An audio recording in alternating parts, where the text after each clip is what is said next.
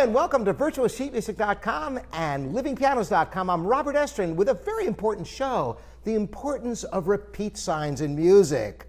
Yes, you see them all the time the double bar with the two dots tells you to repeat. And you know, a lot of people think, oh, that's kind of optional. Well, is it? Well, that's what we're going to talk about today.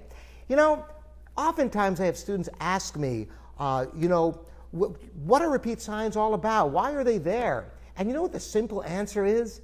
To save paper. That's right, the repeat signs are only there so that you don't have to write out the music all over again. In fact, sometimes you'll find the same exact piece, sometimes with a repeat sign, and in other editions, the notes all written out. Now, you would never think of leaving out the notes just because it's the same notes in music. Well, repeat signs are just as important for the structure of the music.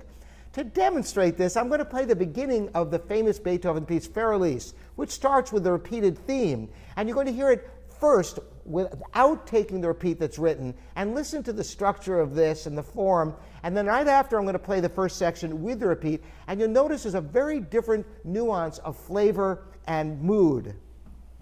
So once again, this is without the repeat.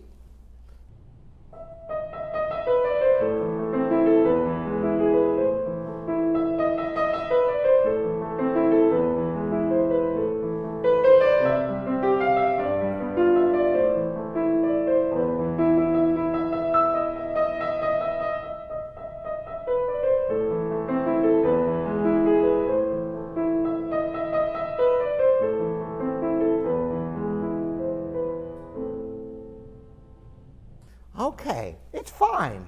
But listen to it when you take the repeat that Beethoven wrote in, the very first section repeats.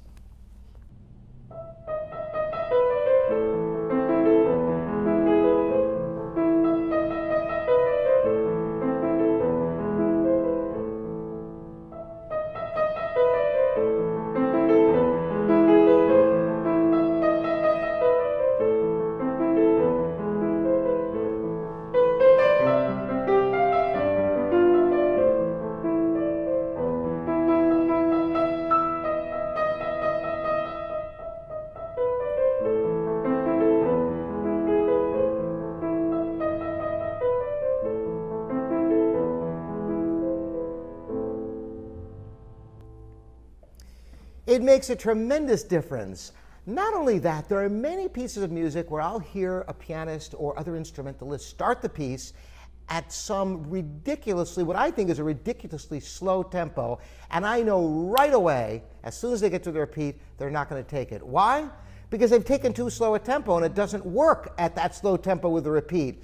So is it thinking that the composer made a mistake putting the repeat in there? No, you must find a tempo that works with the repeats. It's an intrinsic part of the music. I want all of you to try your music with all the repeats and see how refreshing it is. See how the form comes to life. The composers did not haphazardly put the repeat signs in. They are part of the music and you should play them whenever possible as long as there aren't time constraints in your program. Thanks for joining me, Robert Estrin here at virtualsheetmusic.com and livingpianos.com.